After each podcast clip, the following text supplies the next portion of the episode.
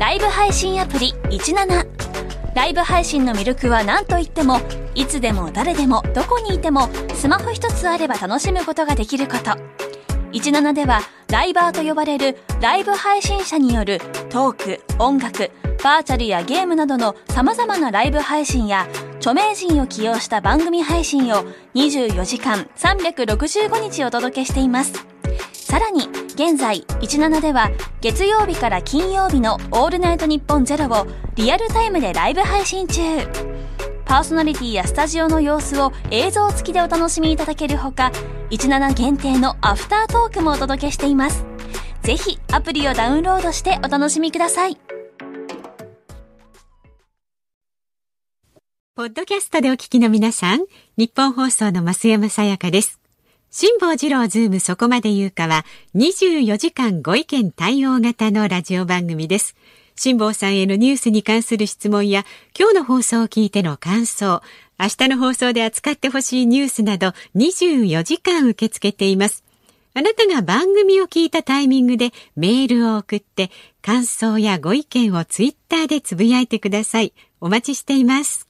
2月24日水曜日時刻は午後3時半を回りました FM93 AM1242 ニッポン放送ラジオでお聞きの皆さんこんにちは辛坊治郎ですパソコン、スマートフォンを使ってラジコでお聞きの皆さん、そしてポッドキャストでお聞きの皆さん、こんにちは。ニッポン放送の増山さやかです。辛坊治郎ズームそこまで言うか。この番組は月曜日から木曜日まで冒険心あふれる辛坊さんが無邪気な視点で今一番気になる話題を忖度なく語るニュース解説番組です。昨日東北取材から帰ってまいりましてしたえー一夜経ちまして、えー今日私すっきり爽やかでございます。どうしたんですか？大阪の気温が10.1度、今あ昨日よりちょっと低いですけども、はい。まあまあ、そんなに寒くもなく、暑くもなく、暖かくもなくっていうか、まあまあ、暖かいかなっていう感じですね、はい。湿度29%、ちょっと湿度低めですけれども、まあ、カラッとした感じで、ええ。風速、秒速3.9メートル。いうまああのね素晴らしいお天気とは言いませんよ、まだ冬から春に向かってですから、春先もうちょっと素晴らしい天気があるはずなんで、ええええだけども、本当に過ごしやすくなってきたなっていう、ね。太陽の光も明るくなってきて、それだけではありません。なんでしょう？今日私がすっきりしている理由は、極めて個人的な理由です。ええ。1、昨日、久々に7時間以上寝た。あ、たっぷり寝ましたね、ね。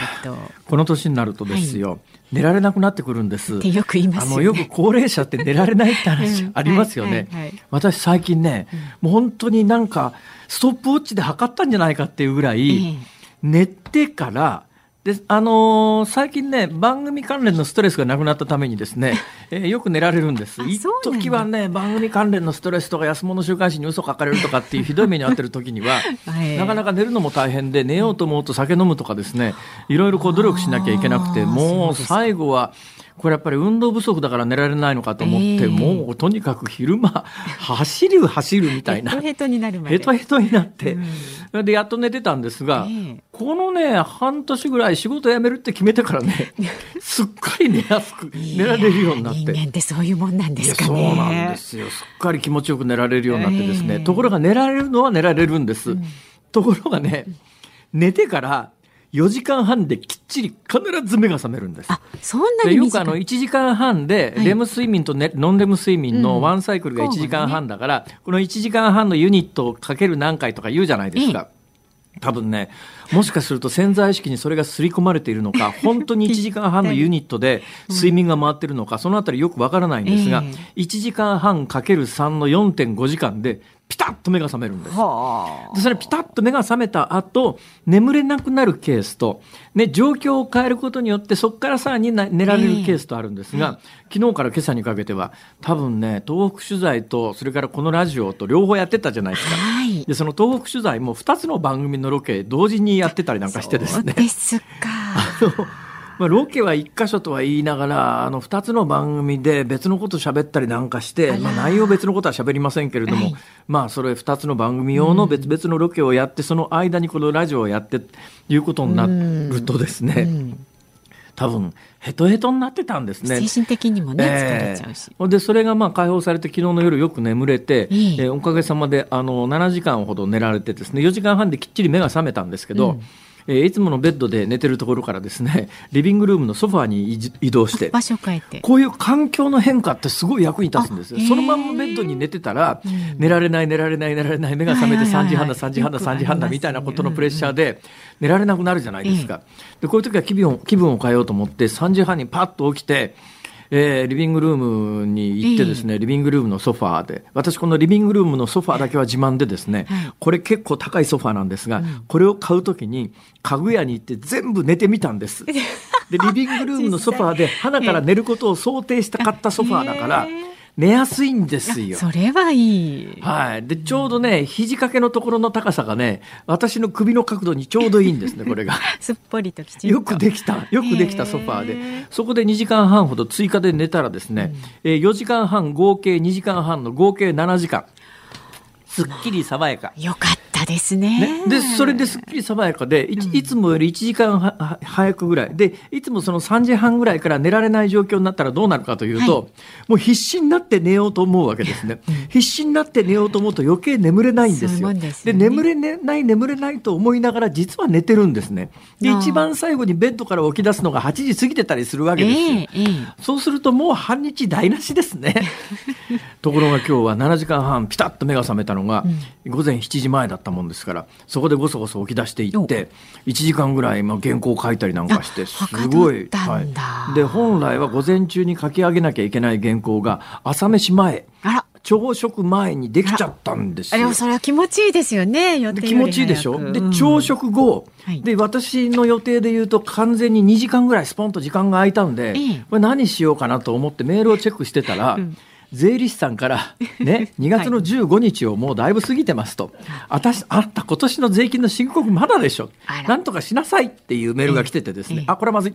でこういうのってなんかね心理的にすごい積もり積もったプレッシャーになって、うん。なんか申告書類をまとめなきゃいけないとかこう考えるわけですよ。はい。私の申告書類なんか限られてますから、特に去年のように年収がほとんどないと、まず収入の明細なんかもう限られてますからね、これが収入の多い年だと、送られてくる源泉徴収票だけでもものすごい枚数あって、それ整理するだけで大変なんですが、ええ。去年はコロナのせいでええ、公園等がほぼ壊滅しましたから。はい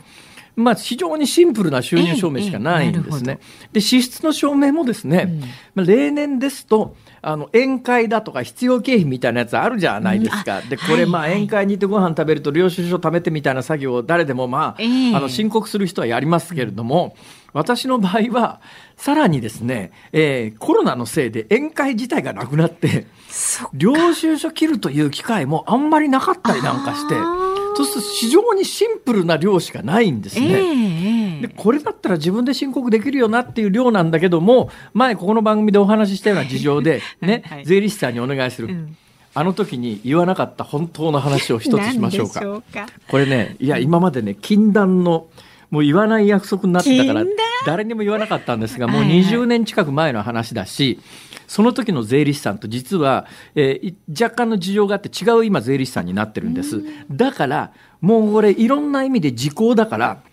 本当はこれが表に出ると大騒ぎっていうか？大問題で公務員の首が何人か飛んでもおかしくないような話なんだけど。やめといた方がいいんじゃないですか？そうかな。でもここまで言ってさまあ言わないと気にならないですか、うん気になる気になる。そうでしょ、はい。もうもうだから言っちゃいます。もうだから20年前だから時効というふうに判断してください、うんうん。20年ぐらい前に自分ではもう手一杯になって申告できないと、ね、誰かに頼んで頼まなきゃいけないっていう相談を税務署に行ったんですよ、ええそしたら税理士さん税務署の方が税理士さんじゃなくて税務署の職員が辛坊さん無理だとこれは。あ個人で申告するのは無理だから、はいはい税理士さん頼みなさいと、うんうんうんうん分かりました。じゃあ税理士さんにお願いしますので誰かいい税理士さん紹介してくださいって言ったところ、税務署の人が税務署の職員が特定の税理士を紹介するなんて絶対できないんですと。ね。そういうのは公務員の倫理に反しますから、はい。そんなことはできない。ね、7万円の宴会はするかもしれないよってこれ別の話ですね。そうですね。ちょっとタイムリーな時事ネタ掘り込んだりなんかして、はい。時事ネタ織り交ぜながら、はい。いや、私が言いたいのは、末端の公務員っていうのは、このぐらい厳しくやってるんだということを言いたいんですよ。はい。その7万円に引っ掛けてわざとお話をするのは、うんうんうんその末端の税務署の職員は、困り果ててる私の前にですね、辛坊さん、あのね、税務署が特定の税理士さんを紹介するということができないんで、うん、えー、じゃあどうしたらいいんですかって言ったら、ちょっと待っててくださいって言って、その後税理士名鑑みたいな巨大な本が私のテーブルの上にドーンと置かれて、この中から選んでくださいって言われたところまでは、この間お話ししました。実は、本当の話はここから先なんです。でこれはプライベートでしか話していない話です、えー、ラジオで話すのは本邦初公開です。もう時効だということを前提に当時紹介された税理士とは違う税理士だということをこれが事実ですから、はいはい、だからお話しするんです、その税理士さんが引き続き私を担当してくれていたらこの話はできないんですが、はい、その後紆余曲折あって別の税理士さんがやってますから、うんあえてここでそれはもう時効ということで20年前の話をするんですが、ただその分厚い税理士名簿を渡されて、この中から選んでくださいって言われたって、選べないじゃないですか、そんなもんどの税理士さんがいいも悪いも分かんないじゃないですか。それでその職員さんに大変ありがたいけれどもこの中から選べって言われても雲をつかむような話でもどうしようもないと、うん、とにかくねあの私は言われた通りに税金払うんだから、はい、もう正直誰でもいいからもうあの何人か紹介してくれって。でもう泣いてお願いしたんですよ。そしたらその職員の方がずっと考えてて「分かりました。ちょっと待ってください」って言われたんです、はい、でまたしばらく待たされたんです、うん、でしばらく待たされた後その税務署の職員が私のところにやってきて、それなんか税務相談会だったんで、テーブルが置かれていて、同じ部屋に他にも相談に来てる人いわんさかいるような、そんなところの一つのテーブルの上で、まあ、思えば私も別にそういう状況で顔バレするような人間じゃないんだなということが今更ながらに分かりますけど。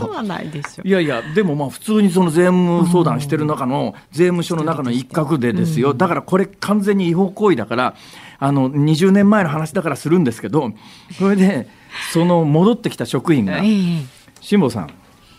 とにかくね特定の税理士を紹介することは我々の立場だとできないんです、はい、だけど辛坊さんがそこで泣いて誰でもいいから紹介してくれと。そういうんだったら辛坊さんこれに関してはもう一切口外しないでくださいって言われて 辛坊さんちょっとテーブルの下に手出してくださいって言われたんです。本当の実話なんです実話なんです、はいはい、で周りに人がいっぱいいますから、でテーブルの下に手出したんですよ、は い、そしたらその税務署の職員がテーブルの下に手入れて名刺を1枚私に渡すんです。で見たら名刺1枚なんですよ。それで、えーあ、ありがとうございますって言って周りをこうはばかりながらですね、いそいそと帰って、その後その名刺の税理士さんに連絡をして事情を全部お話をして実はこういうことなんだけども、あの担当してくれないかとお願いしてあの最初の税理士さんには。でその後ちょっと紆余曲折があってその税理士さんがもういらっしゃらなくなったんで、別の方に今なってますけども、いやそのぐらいね公務員ってあの決められた規則に関しては遵守するという姿勢が日本の公務員ってすごいですよね。別に私それで賄賂払ってるわけでも何でもありませんから、ね、とにかく誰か紹介してくれって言って、こんな名簿渡されたって分かんねえよって言って。そうん、でどうもその人も自分で判断つかずにどうやら一変下がったタイミングで上司と相談したみたいですよ。でこういう話になってるけれども、そう誰か紹介できるんだろうかみたいな話になって、やっぱりだけどねその囚人監視のところでね税務署の一角でねテーブルの下に手入れてくれって言われた時までかなりドキドキしましたこれ。緊張しますよね。はい。え。でその後の後任のっていうかその方じゃない税理士さんに私今お願いしてるんですが、今日午前中早起きができて原稿が早めに書き上がったんで、午前中に税務署の申告書類関係のデータを全部かき集めて2時間ぐらいでなんとかなったんですよ。まあ、いかに私の申告シンプルかっていうのが分かりますから。それを今日この日本放送関西支社に来る途中に税理士さんのところによって一式書類をお渡ししてきたんで、はい、今年の確定申告の、もうあの私のすべての作業はあとはまあ税理士サイドの手続きになりますけど、えー、私のすべての手続きが今日で終わったんでむっちゃ爽やか。すっきりしますよね。そういったね、はい、もの、ね、ものすごいすっきりします。はあ。で、この話をさらに続けると、ええ、また明日にします。はい。じゃあ続編がある覚えておいてください。あの辛坊さんなんか税務関係の話で続きがありますよねっていうので、ね、振っていただければお話をします。覚えておきます。はい、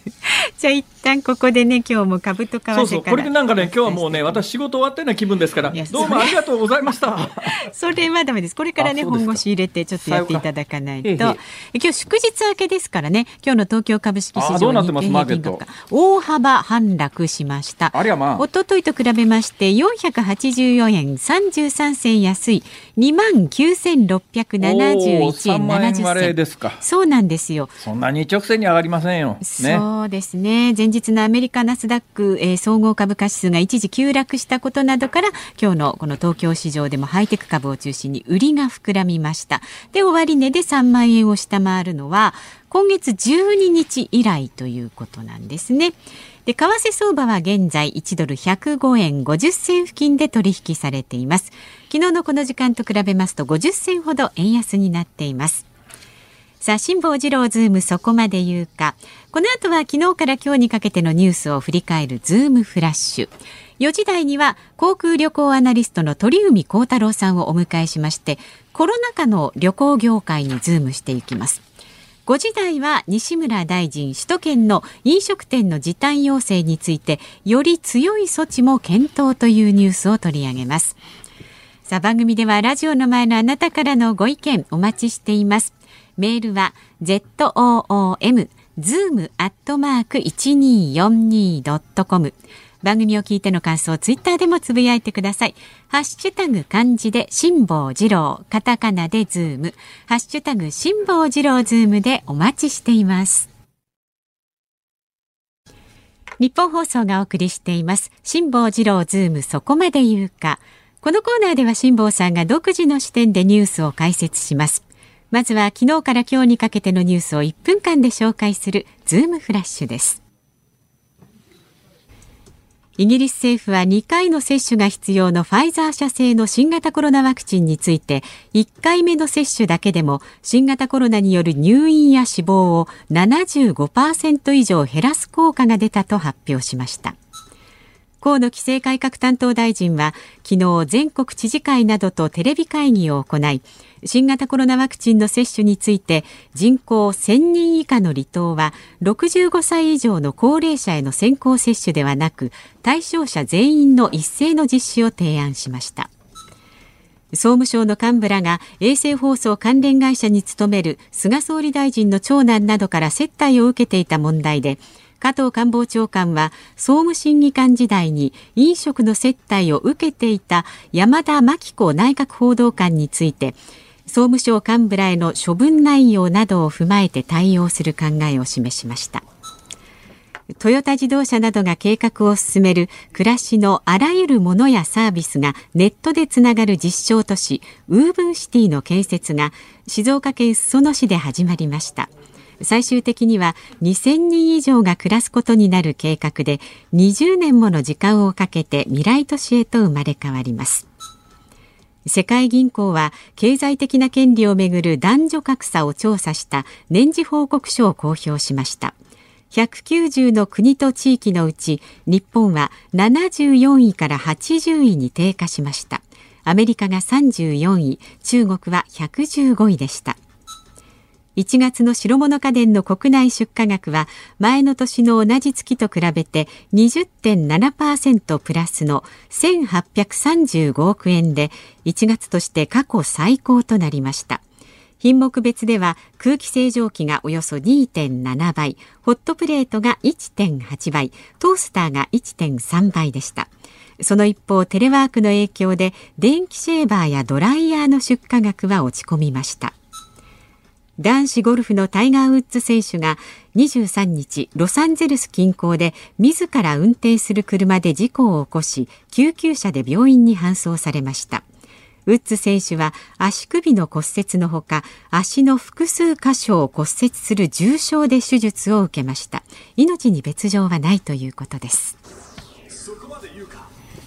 一個一個のニュース解説しだしたらね今日の今のフラッシュのニュースだけでも私3時間しゃべる自信はありますね。3時間は困りますけど。あ困りますか、ええそうですか、はい。ええこの間あのそこの日本放送のはい。今回の緊急事態宣言の前直前にですね大きな電気屋さんがありますよね、はい。でその大きな電気屋さんの1階のフロア歩いてたら、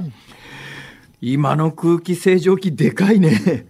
ああ今あの白物家電の国内出荷額がむっちゃ伸びてるっていう1月で過去最高って話がありますけど、その空気清浄機のでっかいのでいうとあの有名なあの掃除機で有名になった海外のメーカーありますよね、ええ。その掃除機で有名になった海外メーカーの、えー今まで扇風機みたいなやつ羽のない扇風機みたいなやつがあったんですが、あれあの夏ね扇風機で冬になると温風が出るやつありますよね、あれと同じ形でサイズがに大人の背丈の半分ぐらいのところまであるあーへ同じスタイルなんだけどもなんじゃこのでっかいものはと思ったらえー。空気清浄機。あそうなんふっとです横見たら同じぐらいのサイズで国内のメーカーが続々空気清浄機出してて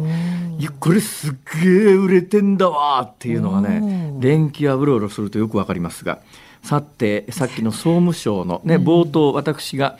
あの田舎の税務署職員とのやり取りで地方の公務員の倫理観がいかに高いかというお話をさせていただきましたけれど、それでいうと中央の人はああ7万円の接待受けちゃうのねっていう話なんですけどこれに関して本質を中央のメディアはどこも伝えない。意図的に伝えない。でそこに話が及ぶのを嫌がってると。今回の問題の本質は何かというと、はいはい。まあ、旧郵政省現総務省というところは日本の電波行政の総元締めなんですよ。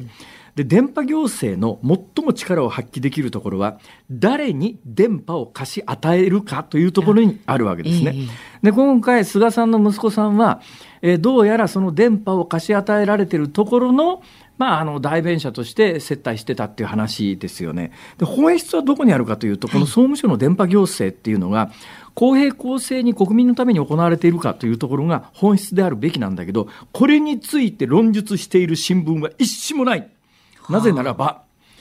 あのテレビ行政なんですよ。戦後のテレビ誰にテレビの電波を与えるかというのは、これも旧郵政省今の総務省の巨大利権なんですね、かつて田中角栄という政治家は郵政大臣時代に日本全国の地方のまあ中小企業の人たちにこの電波を与えることによって日本全体の巨大な集票マシンを作り上げていったという歴史があります。ええ。でテレビっていうのは始まった当時にお金をする免許とまで言われたんですよ。それででその後ですね、えー多分ねこれは意図的だと思うんですけれども政府が新聞をコントロール下に置くにはどうしたらいいのかって考えた頭のいい役人がいたんだと思うんですが、ええ日本の地上波を全部既存のテレビあ新聞社に一波ずつ与えたんです。はいはいはい。ねえーまあ、あの御社も富士山系グループだから、ね。これ以上はあまり大きな声では言いませんけれども、ではい。もまあ日本放送は比較的あのうんつながりとしてはまあラジオ局だし、そんなに強くないと思いますからフジテレビのことはい横へ置いといてこれからお話をするのは、えーっとまあ、TBS と、えー毎日新聞とかテレビ朝日と 朝日新聞とか都合がいいです日本テレビと読売新聞とかの話をするわけでありまして。一応そうやって受け取っておきますがはい、はい、えでまあそれはもう田中角栄時代の話ですから、今更もうそれは何十年も前のこと言ってもなっていう感じなんですけども。ところがですね BS 放送今問題になってるのが BS 放送なんですがあ BS 放送でも同じことやらかしたんですよ。で BS 放送という新しい国民的ツールができた時に、誰に電波を BS 放送に与えるかという時に例えば松下電器に与えるとかソニーに与えるとかトヨタ自動車に与えるという方法もないではなかったんだけれども、はい。結果的にどうなったかというと既存の地上波放送局に BS 放送も一波ずつ基本割り与えたわけですね。そうすると産業として残念ながら BS が死んでしまったのは既存の地上波放送局にとっては要するに BS が敵対関係になるのが嫌だったんですよ。めね、地上波放送局ってのは日本全国ローカル局とキー局準キー局のネットワークで成立してるわけで、はい東京発の BS 放送で電波一つで日本全国見られるようなツールが強力なライバルになったら地上波局としては困るという多分ね意識があったんだと思う。でそれはおそらく中央の官僚政治家とも話がついたというか同じ思いの流れの中で各テレビ局に BS を一波ずつ割り与えるということに基本になったわけです、うん、そうすると BS もらった地上波テレビ局のネットワークは育てようとしないですよね。本気でこんなもん育ったら地上波のライバルになりますから。ま、だからというわけじゃありませんけれど残念ながら私半年間 BS やっててつくづく思いましたけれども、やっぱり現在の地上波テレビに対抗できるだけのコンテンツを BS 流してるかというと、まあ、残念ながらそうでもないよねと、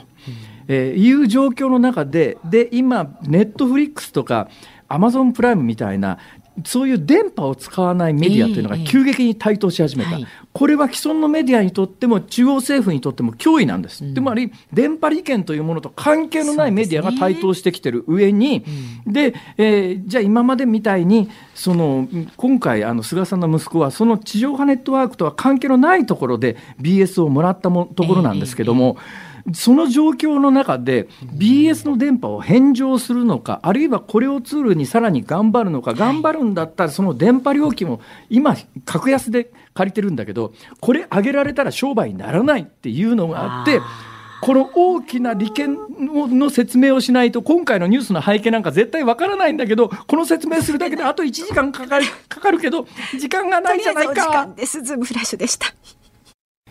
2月24日水曜日時刻は午後4時を回りました。大阪梅田の日本放送関西支社から辛坊治郎と。東京有楽町日本放送のスタジオから増山さやかでお送りしています。ご意見ご紹介していきます、はい、ありがとうございます。ラジオネームが時差ぼけこさんですね、え昨日の放送で、はいはい、えー、辛坊さんが飛行機の搭乗口で預けた荷物にありがとうございましたのタグがついていたということですが、えー私が先日海外から恐る恐る帰国して恐る恐る帰国されたんですか？で PCR この時期どこにいらっしゃってらっしゃったのか、ね、そそれが気になりますけど、ね、まあまあはいはい。でもやっぱり PCR 検査を受けてその結果を待たされてようやく荷物を取りに出たところ、ええ、乗客のスーツケースがそれぞれにカートに載せられてやはり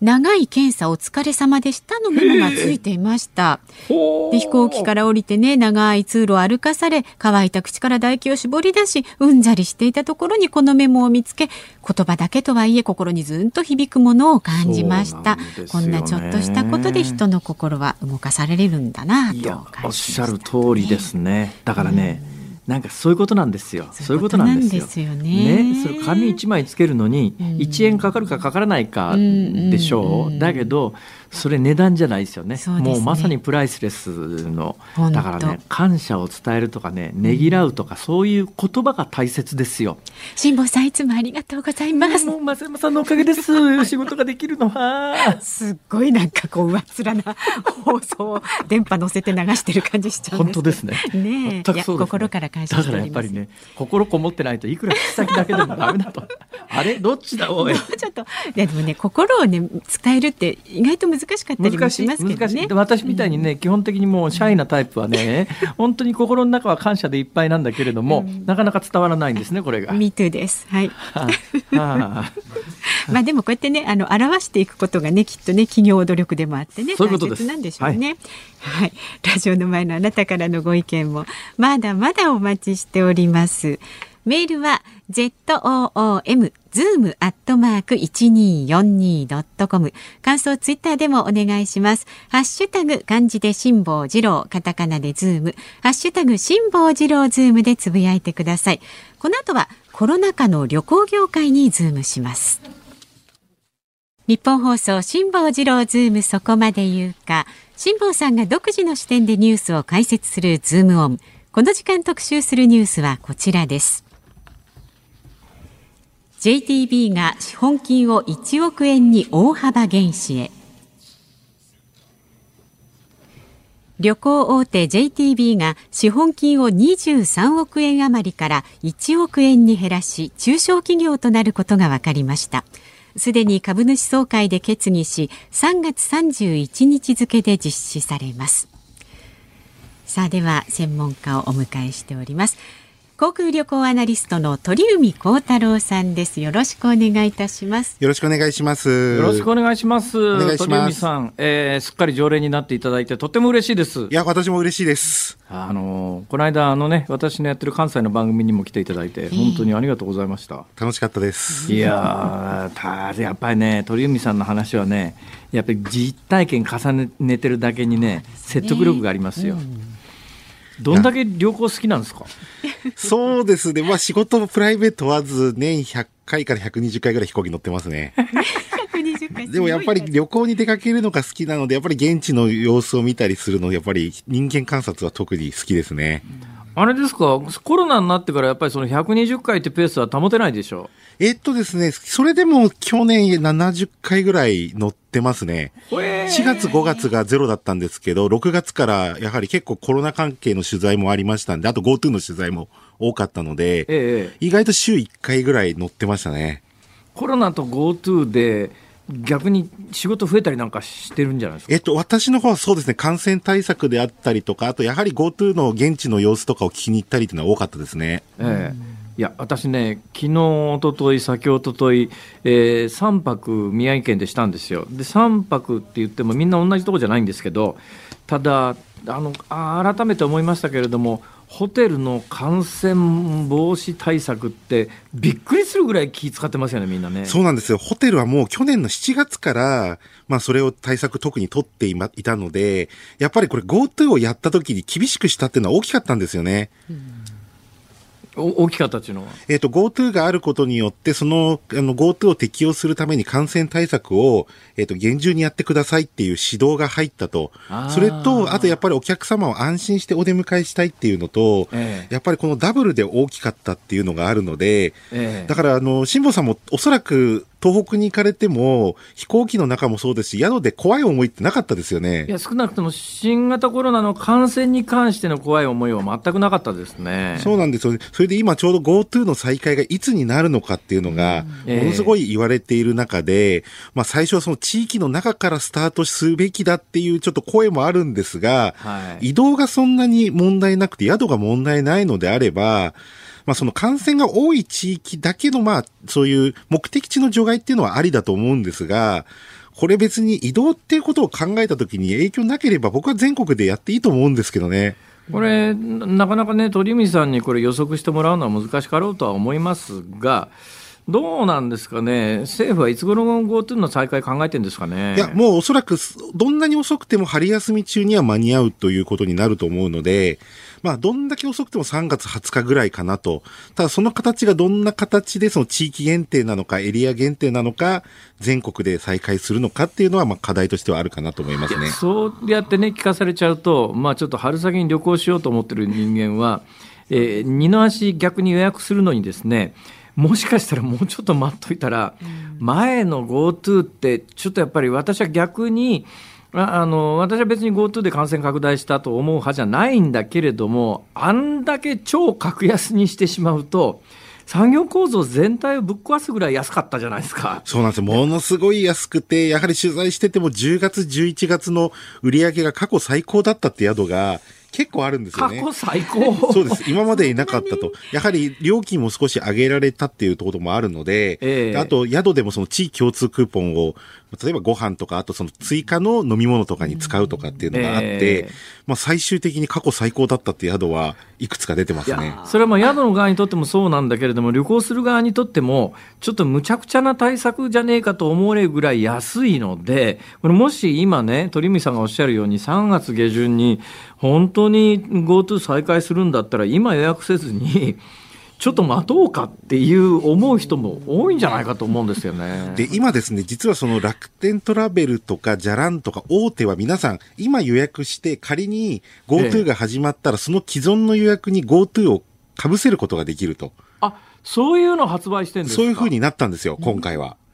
だから逆に今値段が結構下落傾向にはあるので、ええ、3月末を例えば予約しといて、それでキャンセル料がいつからかかるかというのをしっかり確認した上で予約して、そのあたりで判断するっていうのが今一番安く予約、あの旅行に行けると。なんか裏技めいてますけど、確かにそうですね、えー、大きな声では言いづらいですが、あの GoTo 始まって、半額公費負担みたいになった時に、えー、要するにもともとの値付けを高くしても、売れるからということで、業者があの今までの値段より上げたところありましたよね。多かったです。ですよね、はい、でこっちはそれはあの半額補助だから全然気が付いてないで安いななんだけども実は公費負担上乗せしてまあそれでむううはうはとまではね、まあ、コロナ禍で前後で苦しんでらっしゃいますからここでうはうはという言葉は使いたくないんだけれどもでも現実にあの期間通常よりも高い値段で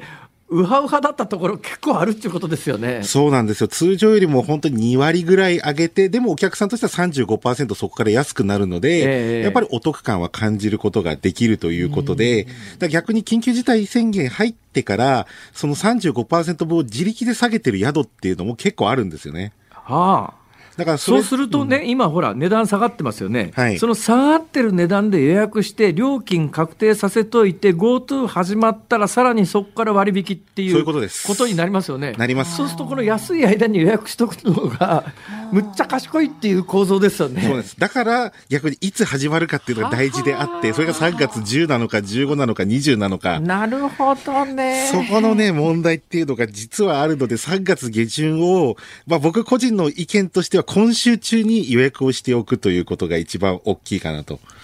いや、これ、鳥海さん、いいこと聞きました。いいこと、ちょっとちょ私ね、じゃあ4月の頭にアメリカ、あ、アメリカ関係ねえか。そうアメリカ GoTo 適用にならない。ないですね。そもそもヨットで行くっつってんのに飛行機で行ってどうする？めちゃくちゃ。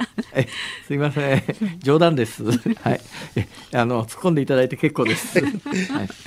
いやいや、それにしてもさっきのニュースですけれども、JTB が JTB っていうと私のイメージで言うと日本最大の旅行代理店というイメージなんですが、本当はそうじゃないんですか、そうなんですか、どっちなんですか？その通りですね、やっぱりあの1兆円超えるぐらいの売り売り上げがまあ出している会社ですので、まあ、そういった会社がまあ今、一番苦しんでいるという状況にあるのあの日本最大の旅行代理店だと私は思っていた、あの JTB が資本金を1億に減らしてて、まあ、この間、の毎日新聞が同じことをやって話題になりましたけれども、これ、税法上の中小企業になるって。これそんなことをみんなが始めたら日本の税収どうなるのって感じですよね。そうなんですよね。だからこれあの航空会社もスカイマークがやはり去年の秋に同じようなことをやってるんですよね。1億円にしてるってところがあるので、えー、まあそういった税制面というところでやってるんですが、まあ従業員の数も大幅に減らして事業規模縮小であればこれいいと思うんですけど、えー、そういう従業員の数はまあ若干のリストラ、まあするぐらいで、まあ減らすぐらいで、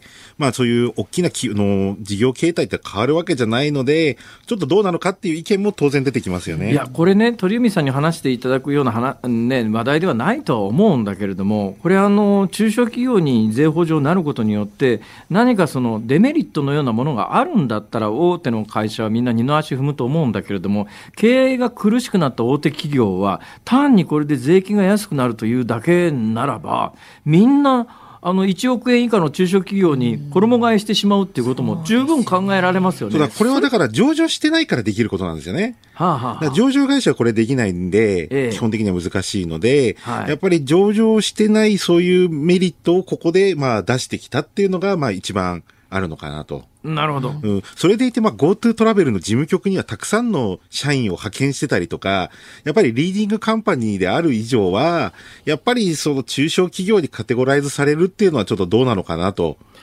うんそれでまあ、今ね、逆に言うと楽天トラベルとか、そういう、じゃらんとかそういうインターネットで予約するとこがものすごい業績を伸ばしてきてますんで、はい、だからまあ、そういったところに負けを認めるというような意味合いも、場合によっては出てくるのかなっていうのはありますよね。どうなんでしょう、その既存の旅行代理店がインターネット経由の旅行代理店になかなかあの勝てない状況になっている理由は何なんですかね？いや、これはもう JTB がまずネット化が大幅に遅れたと。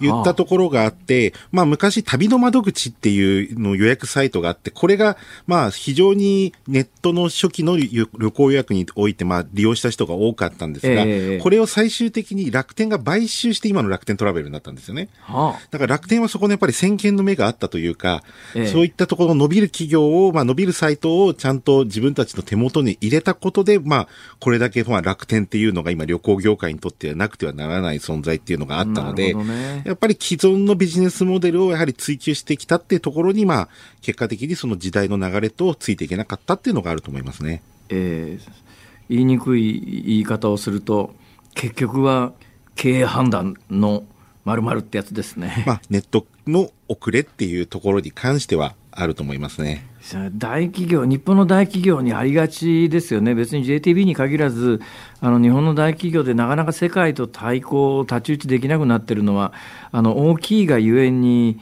えー身動きが取れなくなって、それもなななかなかあの独裁者みたいな経営者がいるところはむしろいいんですけども、サラリーマン経営者で下から上がってきてっていうところって、こういう時代には弱いなっていう印象ですけども。そうですね。まあ、組織が巨大化してきて、やはりまあ、主力の旅行商品、特にまあ、今だと修学旅行もほとんどないですし、あと、最近で言うとスポーツイベントですよね。JTB のまあ、最大の今回厳しいのは、オリンピックにおいて、ええ例えば横浜に船を貸し切って、その、ホテルの部屋が足りないから、大型客船を、まあ、えーその中で滞在して競技を見に行くとか、ええそういったようなもので、やっぱり大会社だからできるそういう大きなイベントものをはい抑えてた分、その今主力の個人旅行というところにおいてのウエイトが低かったっていうのがやっぱり厳しい一番の状況ですね。なるほど。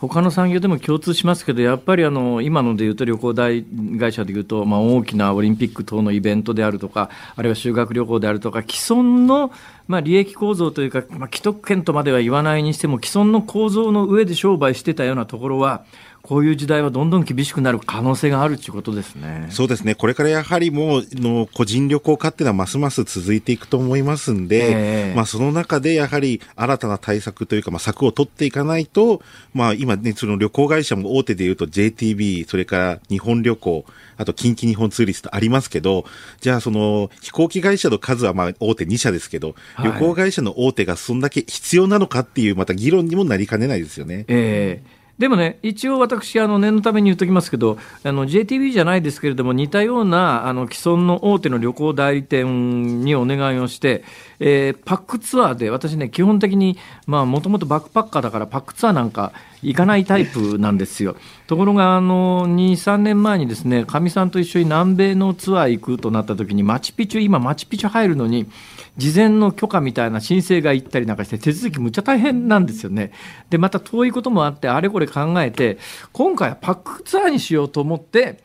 大手の旅行代理店のパックツアーに夫婦で申し込んだら、結果的に言うと、むっちゃ楽でですね。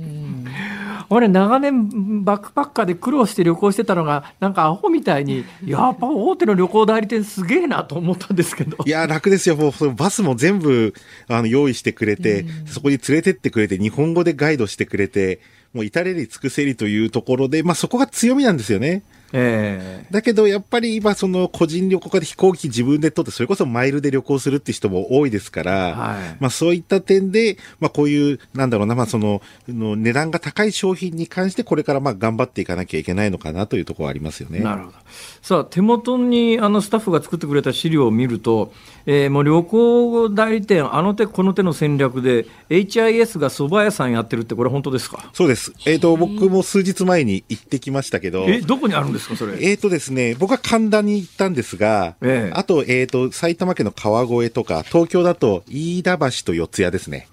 全部で4店舗。え、それ何？え、蕎麦屋 HIS なんですか？どんどん、どんな感じの看板がかかってるんですかいやえーと、満点のあの、秀そばっていう名前で、まあ、あ HS のあの、ヒデインターナショナルインターナショナルからスタートしてるじゃないですか。沢村秀そうです、そうです秀さんだっけ？なんだっけ？秀夫さんはい秀夫さん。沢田さんですね沢田、はい沢田秀夫さん。はい要するに HIS の創業者の秀さんの名前がついてる蕎麦屋なんですか？そうなんですよ。それで、まあ健康にすごい、まあ、あの、健康を考えたメニューっていう形で、ええ結構そういう油とかもなんか気を使ってたりとか、天ぷらの。はあえーそういったような、まあ、コンセプトでやってるんですけど、ええまだね、試行錯誤の段階です。あ、そうですか。簡単に言うと。どの辺が？いや、まだお店は、まあ、でタッチパネルとかでまあしていくんですけど、ええどっちかっていうと、もっとなんかその癖がなんか平均点的な感じなんですよ。ああ。なんかね、癖がないっていうか、なるほど。まあそこがもうちょっと逆に言うとアクセントのある感じになると、ここ面白いなということで、澤田さんだったかな？なんかほら、変なホテルってあるじゃないですか。あそうです。あの、ハウステンボスの方とかに作って、あの、今恐竜が、恐竜がフロントやってるようなやつ。は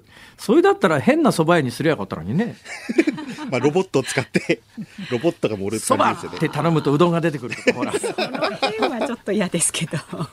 でも本当にそういった新しい取り組みやってるっていうのは非常に面白い取り組みだとは思いますよね。ああ。その他あるんですか？なんかあの業界はこれって、この旅行代理店はああいうことみたいな。まあ今、日本旅行なんかはその新型コロナのそのワクチン接種の関連業務とか、まあそういっただから事務作業とか、オペレーションなんかっていうのはやはり旅行会社、その大人数が来た時に束ねるのは得意なので、なるほどねそういったようななんかそういうホールでやるものとか、そういう、まあ、あの、ワクチン接種もそうですけど、事務作業っていうのを今なんとか少し受け入れようということでやってますね。ああ、今思い出した。私もね、講演業長いじゃないですか。講演業長いと、講演によっては、まあ、めったにないですけど、それでも大手の旅行代理店が入ってる講演ってありましたね。多いですね。最近だと本当にあのスポーツでもあのお相撲さんの引退相撲なんかっていうのを結構 JTB が仕切ってやったりとか、だからそういったような形でいろいろその事務局的な役目を果たすっていうのは多いですよね。だから GoTo イートも結構旅行会社が事務局に入ってるの多いんですよ。はあ。各都道府県でやっている。はい。そういう方向性に、まあ、活路を見出すということなんだろうと思いますが、で、えー旅行代理店はまあそうやってあの手この手です。この手ですが、ホテルなんかも最近目につくのが、あの一部の政治家が、俺が、俺がそれ泊まるっつって ネットで話題になったりなんかしてる、はいなんか超高級ホテルが連泊すると格安っていうのあるじゃないいや、ですか。これブームですよ、今。京王プラザホテルが30連泊で21万円。これは朝食付き。え朝食そ付き？れとあとソフトドリンクが、えっ、と、2杯毎日飲めますと。それで宿泊も2人まで OK ですと。え、え、え、ちょっと待ってください。今何回言いました？だって、京王プラザ？京王プラザですね、30連泊21万円の中に、朝食が毎日2人分含まれてます。それとあえと、ドリンクもソフトドリンクが毎日、えー2杯飲めます。それ20連泊、え、30? 30連泊ですね。30連泊、2人泊まれるということは、私名義で泊まっていて、時々、かみさんが来るとか ありなんですね。そうです。だから平日は例えば テレワークの場所として使って、週末はまあご家族の方が来るってこともできますし、それとあとですね、えー私のように、あの、かみさんが来る人もいれば、えー誰かのように愛人来る人もいるわけですよね。まあその使い方はあれなんですが、あとですね、はい。その会議室も2時間までただなんで、4人まで入れるとこも使えるので、例えば打ち合わせなんか、例えば番組のスタッフが訪れてっていうこともできますし、はいで、帝国ホテルはもっとすごくて30泊36万円になるんですが、ちょっと値段高くなるんですが、はいはいえっ、と、ここはプールとスポーツジムがタダで使えます。マジっすか、はい。えーこれはまあ朝食ないですが、あと駐車場もタダなので、それがまあ某議員が、あの、そこに泊まりますよといったところですね。あ、それ、私、東京にホテルがなかったら、あ、それ帝国ホテル近くだから3辛坊さん月、帝国ホテル、それ、それちょっとホテいいんじゃル家あるけど、試しに行ってみるかな。いや、もういっぱいです。あ、あそうなんですか？え、いっぱいなんですか？京王プラザは2時間で売れましたし帝国ホテルも1日2日で全て 売りー切って、でもまあこういったプランまた続けたいっていうのは各ホテル、このニュースを見て、やっぱり大型ホテル皆さんやろうって今感じはあるので、ええで基本的1ヶ月単位なんで、もしその外国人観光客がもし戻ってきたりとか、状況が良くなればすぐ辞められるんですよね。で、借りる方にしても普通のホテルの手続きで済むので、はいそういうマンスリーマンションとかと比べるとそういう契約も楽だという。ですよね。なはるほど、それにまあ今日冒頭から税金の話してますが、これは確実に仕事で泊まってる場合には経費経費ですよね。い。そうです。これは GoTo 関係ないので、もう全額領収書で例えば切ることもできますし、で、ホテル側にとっても、これ、感染者が増えても、結局テレワークしたりとか部屋から動かないじゃないですか。はいはいはい。だから、キャンセルされるリスクっていうのは非常に少ないんですよね。ほだから宿はその感染者とか GoTo の状況に流されないで安定した収益が取れてええ、かつ京王プラザだと週2回掃除する日が決まってますんで、だからその時だけ掃除の人も用意すればいいというメリットなんですよね。いやであの鳥海さんそれね素晴らしい話を今してくださるのはいいんだけどでももう全部いっぱいなんでしょそうなんですよ。ねいっぱいになる前に言ってほしかったなこれただ他のホテルどんどん追随してますので、ええ。そこを狙ってきてほしいですね。いや私は帝国ホテルに泊まりたかった。ててて帝国ホテル。そうですかさあこれから春先に向けて、えーもう最後1分ですけれども鳥海さん、えーなんか情報あったら教えてくださいそうですね。まあ、感染者が少し減り、まあ、減っている状況がありますので、ええまあ、GoTo が再開すると、やはり人が多く動き出すのかなと、はいそのあたりで、やはり食事も含めて注意しながら、やはり旅行に行っていただきたいかなと思います。そうですね。えーまさにおっしゃる通りです。えーじゃあ次回は鳥海さんあの来ていただいた時にはあの表に出る前の情報をこっそり裏で教えていただく わかりました。3月中に使える情報ですね。出かけられる前ですね。じゃあそれよろしくお願いし4ます月にえ格安でこっそりアメリカまで行く航空券とかあったらそれでもいいです。ダメです、ダメです。鳥海さんにダメですって言われて船で行ってください。はい、ありがとうございます。ありがとうございました。航空旅行アナリストの鳥海高太郎さんでしたありがとうございましたありがとうございました。2月24日水曜日時刻は午後5時を回りました。辛坊治郎です。ニッポン放送の増山さやかです。辛坊治郎ズームそこまで言うか。エンディングリクエストのコーナーです。はーい、えー、あそうか。私がリクエストするん。です。私ですよ。いいお返事が返ってきたのに。いやいや、完全にあのすっ飛んでました。今週は月曜日、星野源さんの SUN から始まってですね、えー昨日はザ・ビートルズの Here Comes the Sun で太陽特集と、ん。じゃあ、あの、なんかなと思って次に浮かんだのがですね、チューブの Season in the Sun なんですけど、でもチューブっていうと夏じゃないですか。ですね。2月からチューブかけんのはなと思って次に浮かんだ曲が、はいあのピンキーとキラーズの恋の季節なんですが、これあの太陽から歌詞は始まってるんだけど太陽っていうタイトルじゃないんですねこれがね。そうですねタイトルはねどうしますか？うーん恋の季節にするわ。あじゃあ恋の季節でね、はいピンキーとキラーズお送りしますので、えはい、歌詞にお願いします。番組ではラジオの前のあなたからのご意見24時間お待ちしております。明日の放送で扱ってほしいニュースや話題もね、どんどんご遠慮なく送ってください。メールは zoom アットマーク 1242.com、ツイッターハッシュタグ漢字で辛坊治郎、カタカナでズーム、ハッシュタグ辛坊治郎ズームでつぶやいてください。あなたからのご意見をお待ちしています。辛坊さんが独自の視点でニュースを解説する Zoom On。今日最後に特集するニュースはこちらです。西村大臣、飲食店の時短要請についてより強い措置も検討。西村経済再生担当大臣は昨日、緊急事態宣言が発出中の首都圏の知事らとテレビ会議を行い、飲食店の営業時間短縮の命令もできる特措法45条の適用などより強い措置を取ることを視野に入れていると考えを示しました。また政府はあさっての金曜日に愛知、岐阜、京都、大阪、兵庫、福岡の6つの府県について緊急事態宣言の解除を決定する方向で調整に入っています。えーまあ西村大臣もそうですし東京の1都3県の知事もそうなんですが、はい。うん世論をもう本当にあの見てるよねっていうそういうところは分かりますね、えーもうどの世論調査とっても、まあ、政府がここへ来てあの明らかに態度を変えてきたのは何かというと、えーこの緊急事態宣言を延長しましたよね。緊急事態宣言延長してからの世論調査はおおむね全部の世論調査で内閣支持率が上がってます。で政府のコロナ対策についてどう思いますかというアンケートに対してどの世論調査も見事に10ポイントぐらい上がってるんですよ。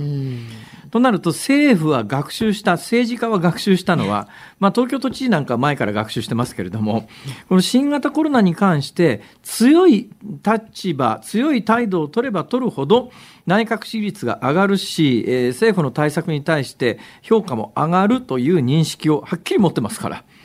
だからあのえそんな中で関西はよく決断したなと思いますね、はい。まあ、関西はそれでもやっぱりいくらなんでもこれで伸ばすわけにいかないだろうというところまで数字が落ちてきてるというのがありますけれども、まあ吉村さんのある種作戦これは勝ちなのか負けなのかよく分かんないですけども、えー、先週の土曜日に私の番組にあの吉村大阪府知に出てもらったんですよ。はい、で、その時にね、その時に緊急事態宣言について、まあ、大阪はもうすべての指標が、えー、基準を下回ってますから、まあ、当日の感触でもその前日の感触でも明らかに、あ、大阪府は、えー、緊急事態宣言の解除の要請を出すなっていうのはもうこれは読めたんですが、そこから先ちょっと私としても読めなかったのは、まあ、兵庫県の知事ってどちらかというと関東の知事と同じような発想をするタイプの人なんでで兵庫県知事は緊急事態宣言はおそらく政治的にはあの、ギリギリいっぱい3月7日まで引っ張った方が得だというふうに見てるっていう、そういうタイプの人なんですね。で、3月、兵庫県知事どうするのかなと、これもし、京都と、まあ、京都は割と吉村さんに近いようなニュアンスで喋ってましたから、京都と大阪が緊急事態宣言の解除を要請するという方向に舵を切ったときに、兵庫県が、いや、兵庫県はまだ解除したくないって言ったときに大阪としてどうするのか。うんっていう質問をわざとぶつけたんですけれども、これに対して吉村さんは、えー、単独でやることはしませんと、え兵庫県と一緒にやるという方向性ですよっていうふうにこれ明言したんですね、はい、これすごい強いメッセージでどういうことかというと、はい、翌週に兵庫県知事だけが脱落する可能性がまだあったんですよ、週末の段階で。えー、そのために、兵庫県知事に脱落してほしくないと。で、これね、もし、いや、兵庫県が乗らなくても僕たち単独でやりますと、そこで言ってしまった場合に、兵庫県知事がへそ曲げる可能性はかなり高いですよね。うんうん、だったら勝手にやったらいいじゃんか、別にってこうなるの。それがね、えー、嫌だったというところが、吉村さんは絶対あると思いますね。じゃあどうするかというと、兵庫県があの乗ってくれるんなら政府に緊急事態宣言の解除の要請はするけれども、兵庫県が乗ってくれないんだったらしませんという明快なメッセージを先週末に出したことによって、兵庫県知事は追い込まれるわけですよ。これ自分がえー、乗らないと、大阪も京都も緊急事態宣言の解除の申請はしないと。えー、だけど、大阪と京都に関して言うと、先週の段階でもう明らかにすべての指標が、えー、もともとの解除基準を下回っている状況の中で、いや大阪と京都は解除したかったんだけど、兵庫県が反対したからなって、当然言われたくないっていう思いがありますよね。うん、兵庫県としては、この先週末の吉村さんの発言で乗らな乗らざるを得なくなったと。いうことが、あ、私はおそらくかなりあると思いますね。で、結局、まあ、3件足並み、2府1件足並みを揃えて、緊急事態宣言の解除を求めると。まあそういうことになったわけですが、ただ今後どうなるかについては、まあもちろん誰も読めません。誰も読めません、はい、どうなるかは読めません、えー、経験にそういうことを言うべきではありません。私の感触で言うと、はい、去年春先に、えー、わっと感染者が増えたように見えるのはおそらく2月の頭ぐらいから大量にあの春節で中国からの観光客を止めなかったんで、あのタイミングで日本に相当なウイルスの数入ってきてると思います。それがもうじわじわ広がっていって、えー、いろんな検査で陽性者が出始めるのにやっぱタイムラグがありますから、ざーっと広がっていっていろんな検査の網に引っかかり出したのがおそらく3月下旬ぐらい。で、なおかつ3月の下旬ぐらいにこれはやっぱりあの吉村さんあたりが、えー、時々口にする話ですけれども、やっぱり3月の下旬って、えー、卒業式であるとか、会社でも人事異動のシーズンであるとか、はい、で人が集まって飲食をする機会があると。で3月末にそのタイミングで去年増えた可能性もあるよねってこれも一つの見方ですが、はい、まあ、私なんかの見方で言うとおそらく2月ぐらいからじわじわ広がり始めていたあのウイルスが、えー、検査の網に大量に引っかかり始めたのが3月の、うん、下旬ぐらいになってから、で後々ね調べられた全部のデータを見ると去年の第1波緊急事態宣言があの出されたのは4月の第1週以降ですけれども4月の7日前後だったかな、はい、だけども感染のピークは3月の末だということはもうこれはっきりしてます。だからまあ2月ぐらいからじわじわ広がっていったウイルスが3月末ぐらいにピークを迎えてその後の PCR 検査等の拡充で、えーまあ、目に見えるようになってきたのが4月に入ってきてからなんじゃないの、っていうのが全てのデータを客観的に読むと読み解くとそういうことになりますから。だから、なおかつこの全世界の感染データを見ると、季節性が相当強いウイルスであるということで、まあ、去年はそういう事情で春先感染が広がりましたけど、まあ、私の感覚だと、えー、適切な感染予防策をしている限り、4月の下旬からあ3月の下旬から4月の頭にかけて去年のようなピークが来ることはないんじゃないのかなっていう見立てではありますが、はい。はいこれはまあ私の個人的意見だし、はい。えーまあ、分かりません。ただね去年の感染の第1波に関して言うと、去年の第1波の時思い出してください。PCR 検査に回される条件というかそもそも医者に行く条件としてええ。37.5度以上の熱が4日以上続いたらお医者さんに行ってください。なかなかね。37.5度の熱が、つまり2日ぐらいだったら医者に行くなっていう指令だったんです。ですよね。でもね、これが日本の場合は功を奏してですね、えー諸外国の例で言うと検査の場で感染が広がったり病院が感染の場になったりするっていうええ。日本は去年の春に37.5度までが4日っていうものすごい高いハードルかけたんで、はいはい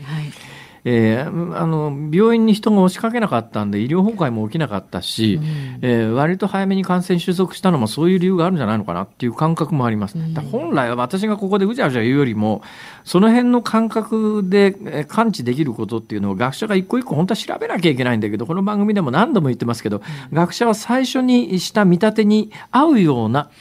調査しかしないもんですから、だから実際の感染がどうだったのかなんて、まあ、いろんな調べ方があるはずなのになかなか正確なデータが出ない。で正確なデータが出ていないから今年の春どうなるかという予測も実はあの感覚的なものでしか立てられないと。ちょっとねもどかしいような部分もありますけど、ね。だからこの番組では一つ一つの事実を積み重ねてまいります、お願いします。ズームオンでした。お送りしているのはピンキーとキラーズで恋の季節であります、はいあー失敗したで？いやいや、この曲はいいんですよ。この曲大好きなんですよ。はいはいただね、作曲が泉拓さんなんですよ。ええね、作曲泉拓といえば、はいで、太陽関係の曲を今週はお届けすると言ってるじゃないですか。はいはいはい泉拓作曲の太陽の曲といえば、柳瀬隆さんが作詞をされた手のひらに太陽をという、もうドンピシャど真ん中の曲があるじゃないですか。はいはいはいじゃあ明日手のひらに太陽かな。まあ一応あの気が変わればそれはそれで、はいそうですね。そうしましょう。はい。さあ、お聞きの日本放送、この後は、健康あるあるワンダホーを挟みまして、鶴光師匠、お美和子様登場、鶴光の噂のゴールデンリクエスト。で、明日の朝6時からは、今、ね、飯田アナウンサーお休みですから変わって、今週は、新業一課の OK 工事アップ、内田アナウンサーもね、アシスタントのびのびとやっております。で、明日のコメンテーター、明治大学准教授で経済学者の飯田康之さんです。菅総理大臣の長男からね、接待を受けた総務省幹部ら今日中に処分へ、それから RCEP 承認案を閣議決定というニュースについて取り上げるそうです。明日の午後3時半からの辛坊治郎ズームそこまで言うかは、イスラエルのワクチン接種事情について、テルアビブ大学講師の山森美香さんに伺います。え、テルアビブからそうインなんです。ターナショナルでんな。そうでんな。いや、それそんな何もそれ一緒に乗ってそんなベトベタベタにならなくたって。一応。いや悩むわ明日手のひらに太陽ってでももう手のひらに太陽ってさ、はい。つまりリクエストでするような曲かいい曲だけどいね。いんじゃないです。手のひらを太陽にかな、タイトルあ的に。は。そうですか、うんまあ。辛坊治郎ズームそこまで言うか。ここまでの相手は辛坊治郎と。松山さやかでした。明日の曲は何かな？